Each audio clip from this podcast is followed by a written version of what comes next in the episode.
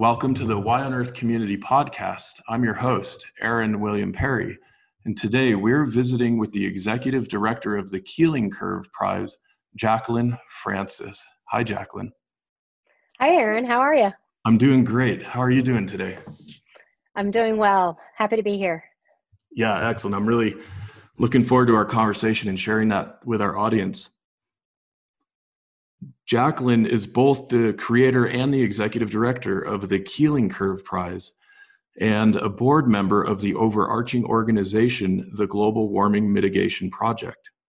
While earning a master's degree in energy policy and climate from Johns Hopkins University, she became concerned with the slow pace climate solutions were being adopted and implemented and the lack of progress towards global carbon emissions reduction. She decided that more needed to be done to accelerate the shift to a climate stable future, and using her background, connections, and expertise, started the prize. She has built a network of scientists and experts devoted to action, spoke at the Explorers Club in New York City, became involved with the TED community in Vancouver, and was awarded half a million dollars to International Climate Solutions. Prior to the Keeling Curve Prize, Jackie ran a pilot program for the Smithsonian Science Education Center about emergent scientific learning alongside world renowned physicist David Pines. She spent four years as the executive director of the Aspen Science Center, working closely with the Aspen Center for Physics she coordinated a program for the U.S. Department of Energy under Steven Chu and has been instrumental in spurring action surrounding any energy solutions for decades.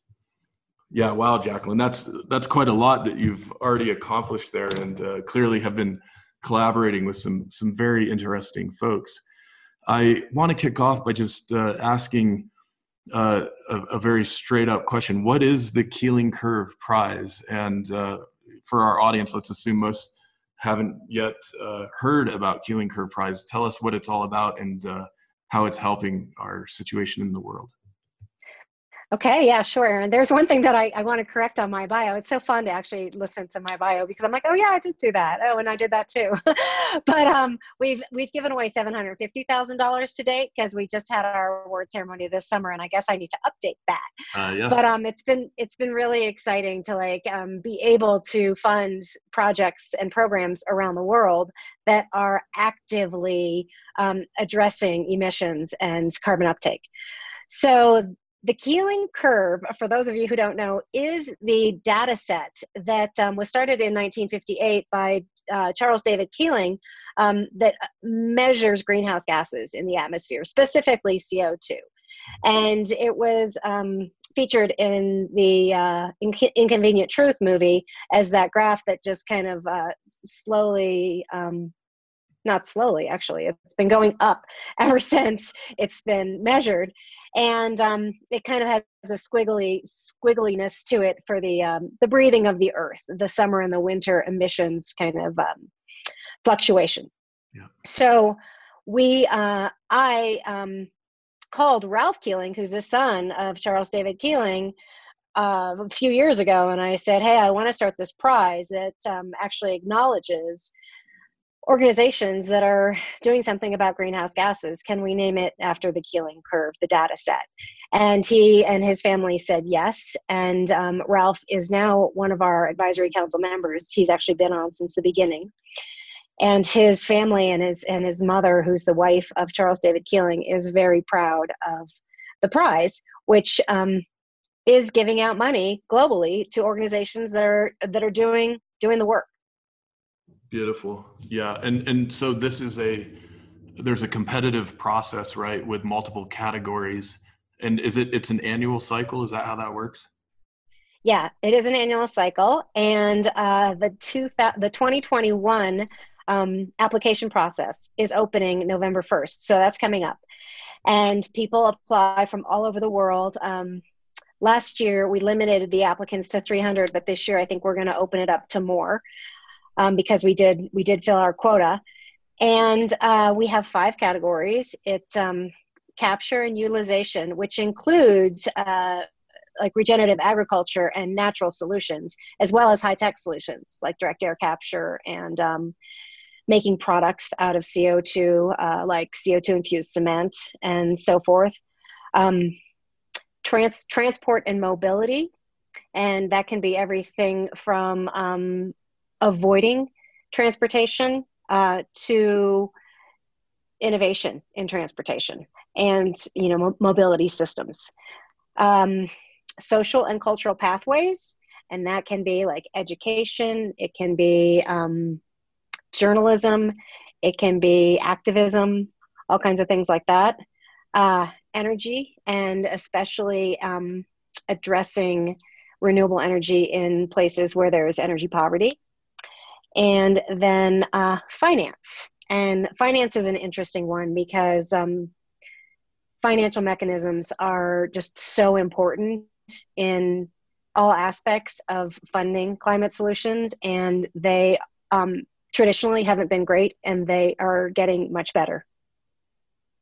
Yeah, indeed. Uh, some of my friends and colleagues in the finance sector are actually seeing more and more opportunities uh, to invest in disruptive technologies, innovative solutions, and so it's it's really interesting to see the the evolution in that arena right now.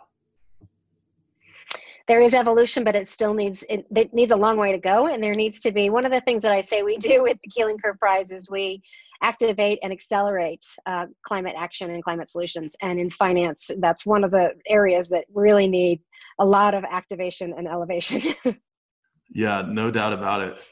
Well, let me um, let me sort of back up a little bit here and ask you about the origins of all this, and, and really before the organization got rolling, uh, your own personal uh, journey uh, coming to this kind of work. And I know you shared with me before we started recording that you have uh, two daughters uh, in their early 20s, roughly similar ages to my two kids.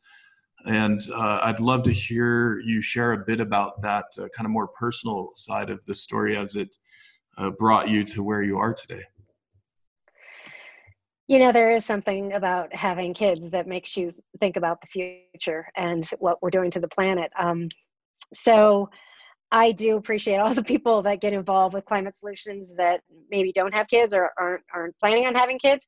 But I think that for me personally, um, when I had my first child, I attended something when she was just a baby called the State of the World Conference. And at this conference, um, people like Bill McKibben were there speaking, and uh, um, General Wesley Clark, and some others that have been in this space for a long time, um, E.O. Wilson.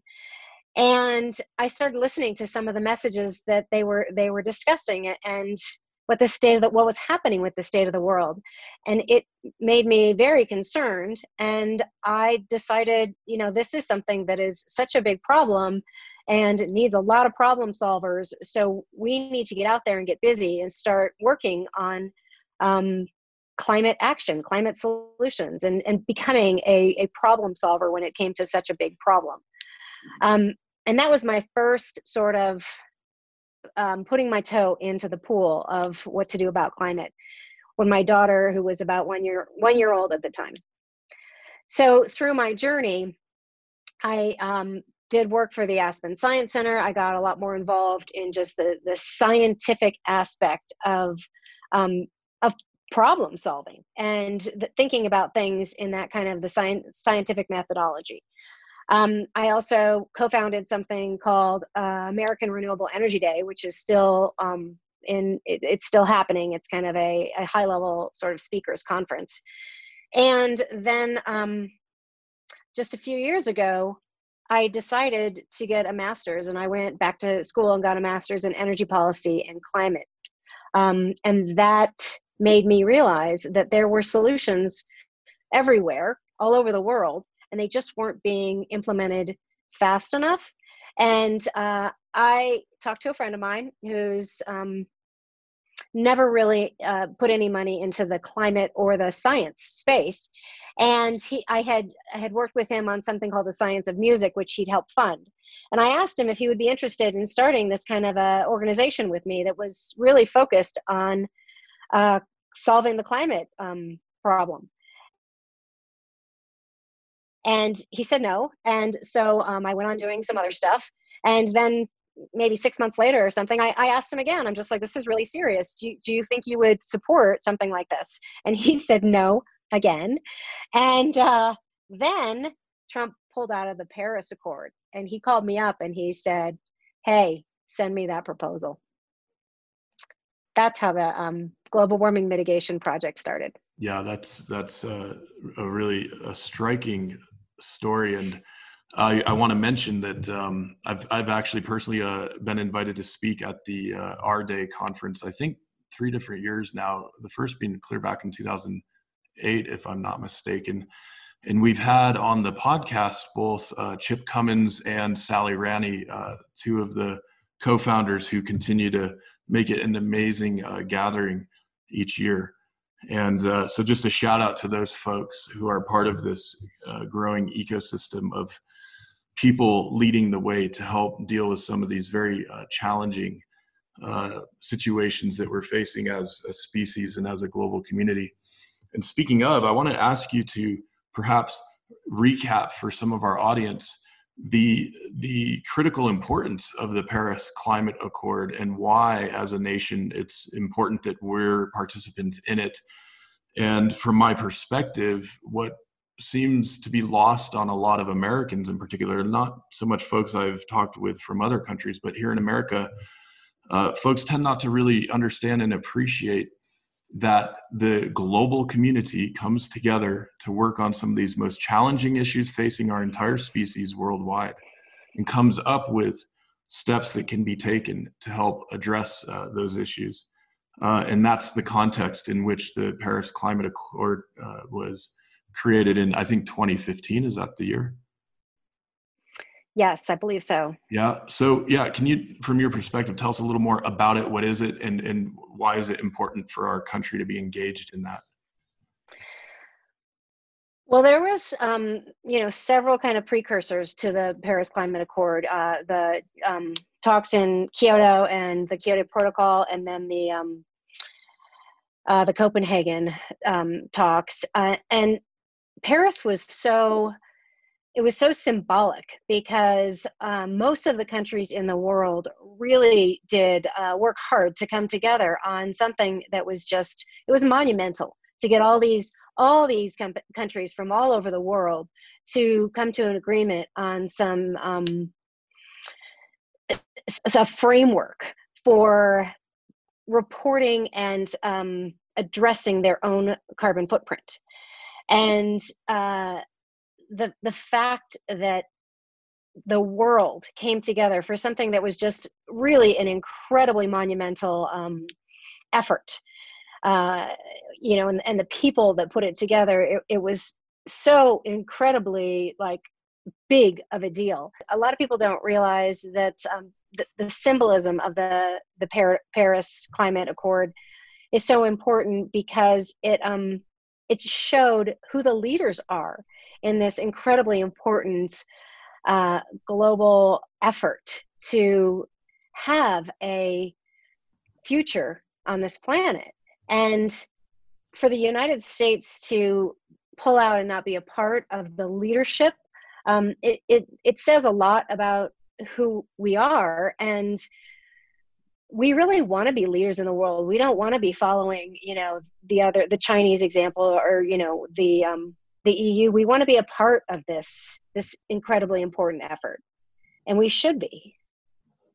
Yeah, that's a, that's a really important point, and I think you know, especially among the folks in our uh, national culture who tend in the direction of that sort of exceptionalist attitude that the United States is is a really special place, and there are reasons to, I think, support that point of view, especially given that we're in a, a nation of uh, immigrants largely, of course, not uh, including our Native American uh, colleagues, but uh, many of us have come from other parts of the world, and that does make the United States an exceptional country.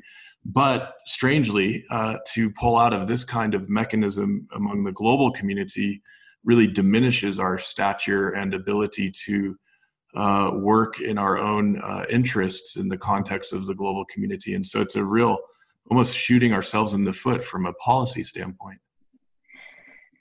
Yeah, and we've we've come to this place in our country where everything feels like it's supposed to be so competitive, and that's really not how you know advancements make, especially like in my field in science. Yeah. Um, science is very collaborative, and so the idea of you know, I mean, competition is good when it in, encourages sort of um, like kind of a, a healthy competition where everybody's sort of raising all boats. And that's what we need. We don't need this like cut each other down kind of competitiveness, especially when we're looking at something that, you know, the the out i mean it's like covid. If we don't address it it's going to get worse and worse and worse. So we have to address it to make it better as a as a world as a as a global effort. Absolutely. Yeah it's it's absolutely right so I'm I'm uh, really excited to share with our audience this very special video that you guys have created uh, called "Vote Climate." And um, you know, interestingly, I watched it a couple of times in the last few days, and ended up watching it last night with my son, my 18-year-old son. And I asked him, "Is this video a little too over the top? Is it a little too emotional?" And he said, "No, Dad, it's perfect." And we need to make sure that a lot of people are seeing this video. And you know jackie it's it's one of the reasons we're happy to get this uh, episode out in an expedited manner uh, to our network. And i think we'll include the video at the end of this episode so that um, everybody can watch and listen to it that way. But uh, please I, I, want you to i want you to tell us what what's in this video why is it important and why are you, uh, with your organization, putting so much energy and resource into sharing this as broadly as possible? Well, as you can maybe tell, I'm a, a female and I'm a mom. and the video is actually um, really speaking to, to moms. And the reason it was so kind of personal and important to me is because I feel like um, mothers are the nurturers of the earth and they tend to think about their children in a lot of their decision making and this election is such an important election when it comes to climate decision making and um, the reason is is because every day we don't put climate into our decision making is another day that more greenhouse gases end up in our atmosphere and we have to slow that down. We have to turn the corner on this. We have to change this. Because if we get to a place where we haven't yet, it's going to be too late. And um, we can't take at the size and scale greenhouse gases out of the atmosphere and put them anywhere. That's just not possible. So it's something that's more important than really anything, any other any other issue out there because any other out- issue out there is going to be worse if we don't address the climate situation. So, anyway, in my own decision making, I wanted to speak to other moms like me and dads and parent, you know, and and really anybody to get climate in the in the forefront of their mind when they're voting. Um, and in their local elections, their state elections, their county initiatives, and you know the national election as well.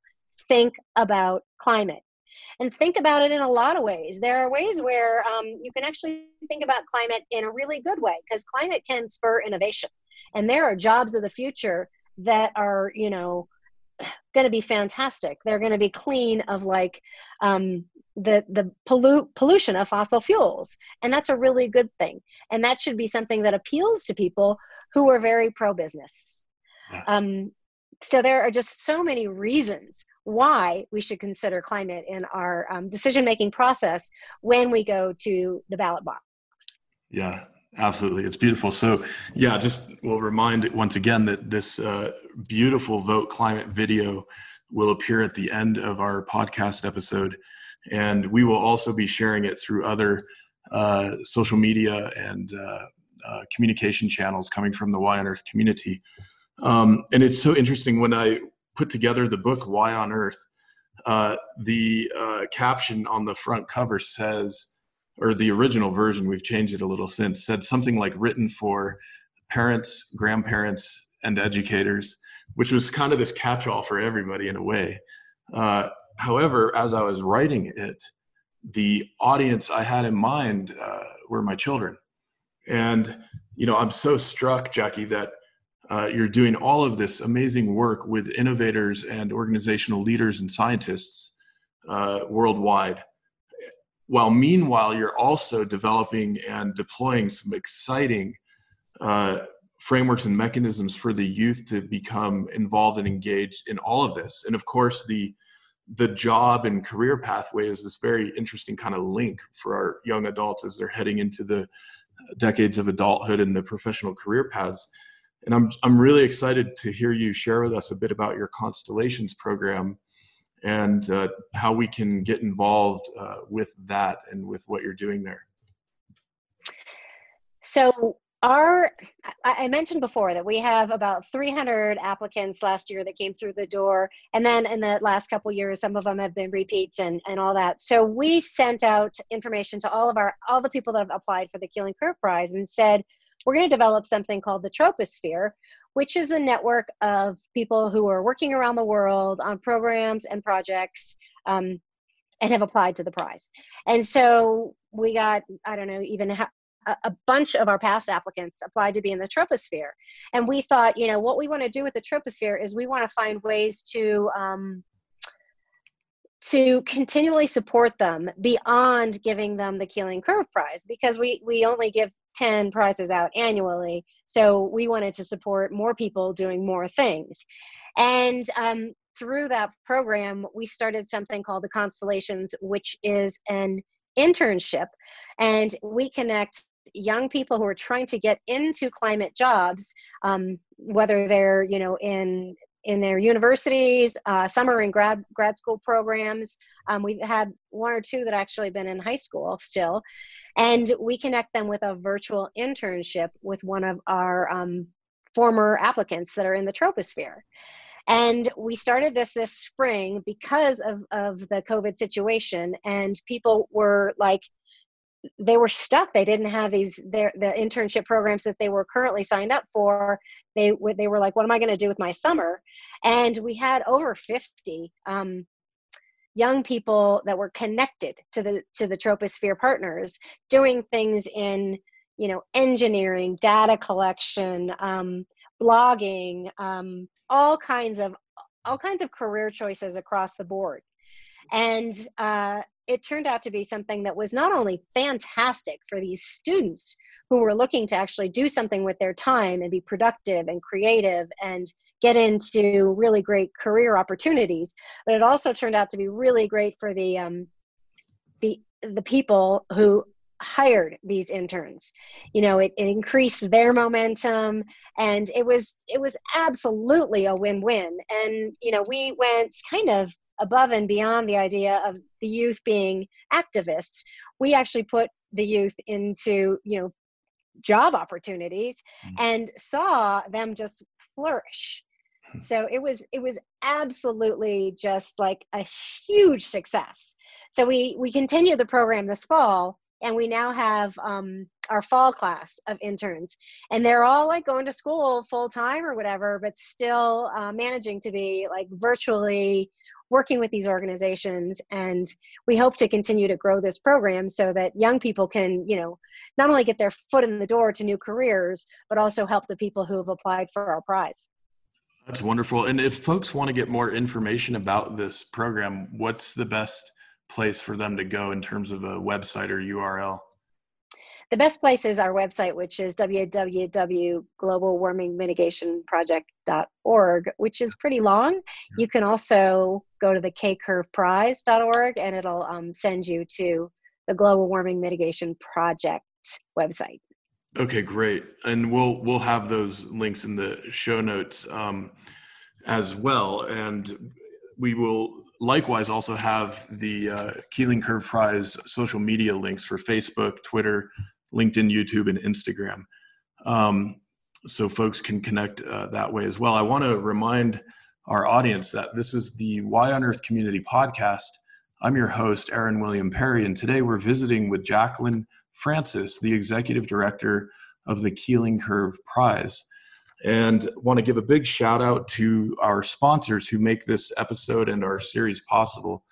Uh, and that includes Earth Coast Productions, the Lidge Family Foundation, Alpine Botanicals, Purium, Earth Hero, Vera Herbals, Growing Spaces, Soilworks, Earth Water Press, 1% for the Planet, Dr. Bronner's, and Waylay Waters. And of course, a huge thanks to all of our ambassadors and others in the Y on Earth community who have joined our monthly giving program. And if you'd like, you can join at any level. Uh, just go to yonearth.org and go to the donate section. And if you join at certain levels, you'll even get uh, monthly shipments of our Waylay Waters uh, hemp aromatherapy infused soaking salts, which is great for health and wellness and de stressing in these uh, extraordinary times that we're experiencing. All of that thanks and, and compliments of uh, Waylay Waters. And um, Jacquelyn, I, I want to be sure to reiterate global warming mitigation project.org or kcurveprize.org. Are there any other resources in addition to your uh, social media, which we'll have listed, uh, that, that you'd like to share with the audience? Um, no, but I think that if people do uh, want to learn a lot more about who we are and what we're doing, on our website we have links to all our advisory council members and where they come from and what they're doing, as well as all our judges and our navigation council. We have an amazing group of really um, connected, intelligent uh, people who are very involved in, you know, making sure that what we're doing is really legitimate. Yeah, yeah, that's wonderful. Yeah, it, it, I mean, I've looked at the uh, framework uh, for applicants, and it seems that there's a very robust and rigorous process. And I'm wondering, it probably gives you guys a purview into some of the uh, most promising innovations that are getting underway. And I'm, I'm wondering if there are uh, one or two you might want to share with us that you're able to share that that you think are really exciting in terms of helping to uh, stabilize atmospheric carbon levels, uh, recarbonize or regenerate soil, or any of the other technologies and uh, innovations that you're seeing out there? You know, I, I, this is that's great. I have this little like booklet. This is um, my I I read all the applicants and um, the applications. And you know i read them and i make little notes and i put little stars by them. And i often like email them back to um, and say oh you should apply for our constellations program and get an intern or you know maybe you should connect with this person or that person. So i i spend a lot of time you know really following up really like being the person that i feel like i need to be with encouraging um, organizations around the world to keep up the hard work. And you know sometimes we get some stuff that's you know pretty wacky just like a you know i'm a science fi- fiction writer and i write science fiction about solutions and i'm like well that's great but i'm not sure that that's that's going to be like what we're going to award for. Um, and then there's things like um, direct air capture technology is getting better and better and better battery technology. We get a we get a lot of really interesting um, applications on the innovations going on in battery technology um, because there are just different kind of chemical ways of, of creating energy storage. Um, we get some about um, like there's one that, that we got about ocean circulation and bringing up like colder colder deeper ocean waters in the ocean to create more plankton to create more um, carbon absorption uh, in the ocean which was an interesting um, high tech kind of idea um, and then you know some stuff uh, we, we often really pay attention to can it be scaled up? Um, what kind of like efficacy and scalability do um, these projects have? Uh, we had a finalist last year that was getting ready to launch a million um, electric tuk-tuks in i believe it was in kenya in africa or maybe nairobi. Um, and you know they made the finalist list because it was a big impact. It's not something that's just like too unusual. Um, the year before, we actually had a winner that was doing electric vehicles in India in um, electric tuk tuks. So, uh, yeah, I mean, I literally could talk all day about the applicants I read. Um, there, some of them are, are just so heartwarming, like an organization in the Appalachians that is using um, the the mine tailings that are in the river for like making um, oxidizing paint so that they can use that in um, sort of a carbon utilization way rather than having it just be like pollution in the rivers. Um, so, you know, like I said, I could talk all day about some of the things I read. One of them that I'm just going to mention is a group that's using direct air captured CO2 to create vodka. Um, and then, and then they're trying to raise enough money by some air vodka to create biofuels for airplanes. Oh, interesting. Right. Because we're talking about alcohol molecules basically right that that have mm-hmm. carbon in them so those are being synthesized using carbon out of the atmosphere yes yeah yes. oh my goodness that is exciting oh and does, is that a catalytic process I'm, I'm sorry i have to ask getting a little technical here but i you know i believe it is. Yeah. Yeah that's super interesting. I used to uh, work uh, and had a company in the biofuel space and it's been really interesting to watch some of the uh, uh, developments and evolution in, in that arena, and certainly uh, pulling carbon out of the atmosphere to uh, create cycles for things like aviation fuel are uh, are big opportunities and needs, right? Because we know in transportation there's a whole lot we can do on the ground with wheels uh, electrifying but when it comes to aviation fuel it looks like liquid fuels because the energy density of them um, are going are going to be here for a while. And so, how do we make those, you know, carbon neutral or even carbon negative? Is is one of the big questions. It's cool to hear what they're doing and making vodka along the way, to boot. One of our first year uh, winners was LanzaTech, and they are um, developing production facilities for um, jet fuel that's um, you know net zero as, as much as possible, I believe, and uh, they're they're an amazing organization that's that's been doing some really cool work in that space.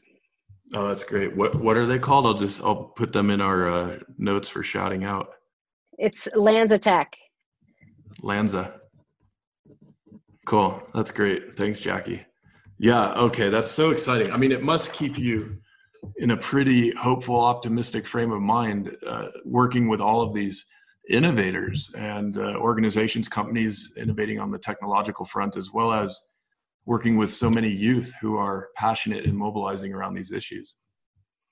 Yeah, I consider myself incredibly lucky because I do get to like work towards, you know, something that you you know causes despair for a lot of people. And, you know, when you are kind of wallowing in just like sadness of oh my god what are we going to do about this pro- this problem i'm i'm in the solutions phase and you know we see we see the possibilities of fixing it you know and i, I think that really to me the only reason we're not fixing it is because we don't have enough um, political will via the you know activism and the um, voting and and that kind of stuff and then the financial will. And once we get those two things in place i see you know so many solutions.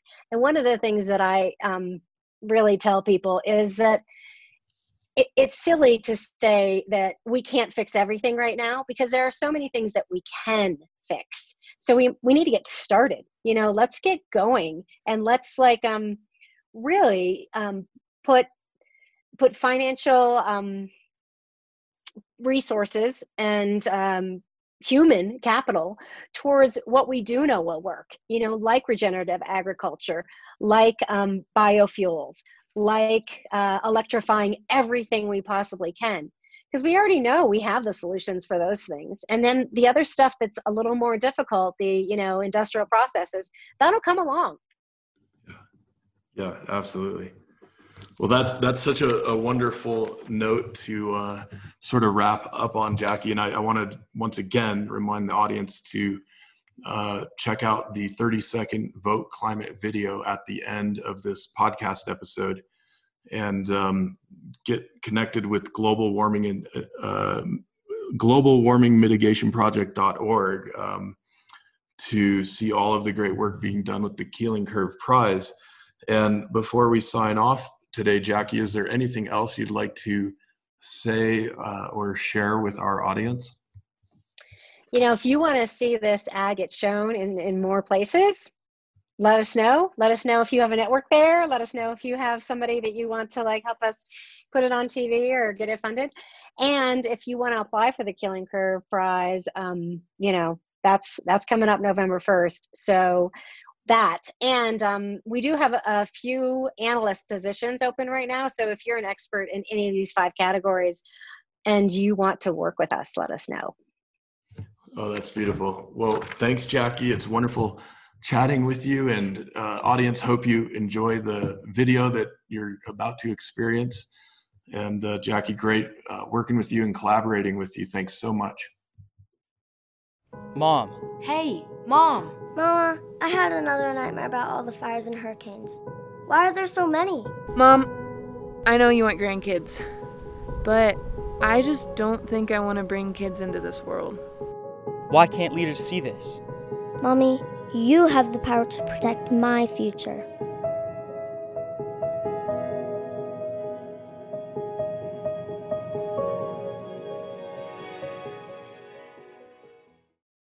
The Y on Earth Community Stewardship and Sustainability podcast series is hosted by Aaron William Perry, author, thought leader, and executive consultant. The podcast and video recordings are made possible by the generous support of people like you. To sign up as a daily, weekly, or monthly supporter, please visit yonearth.org backslash support. Support packages start at just $1 per month. The podcast series is also sponsored by several corporate and organization sponsors. You can get discounts on their products and services using the code Y on Earth, all one word with a Y. These sponsors are listed on the yonearth.org backslash support page. If you found this particular podcast episode especially insightful, informative, or inspiring, please pass it on and share it with a friend whom you think will also enjoy it. Thank you for tuning in. Thank you for your support. And thank you for being a part of the Y on Earth community.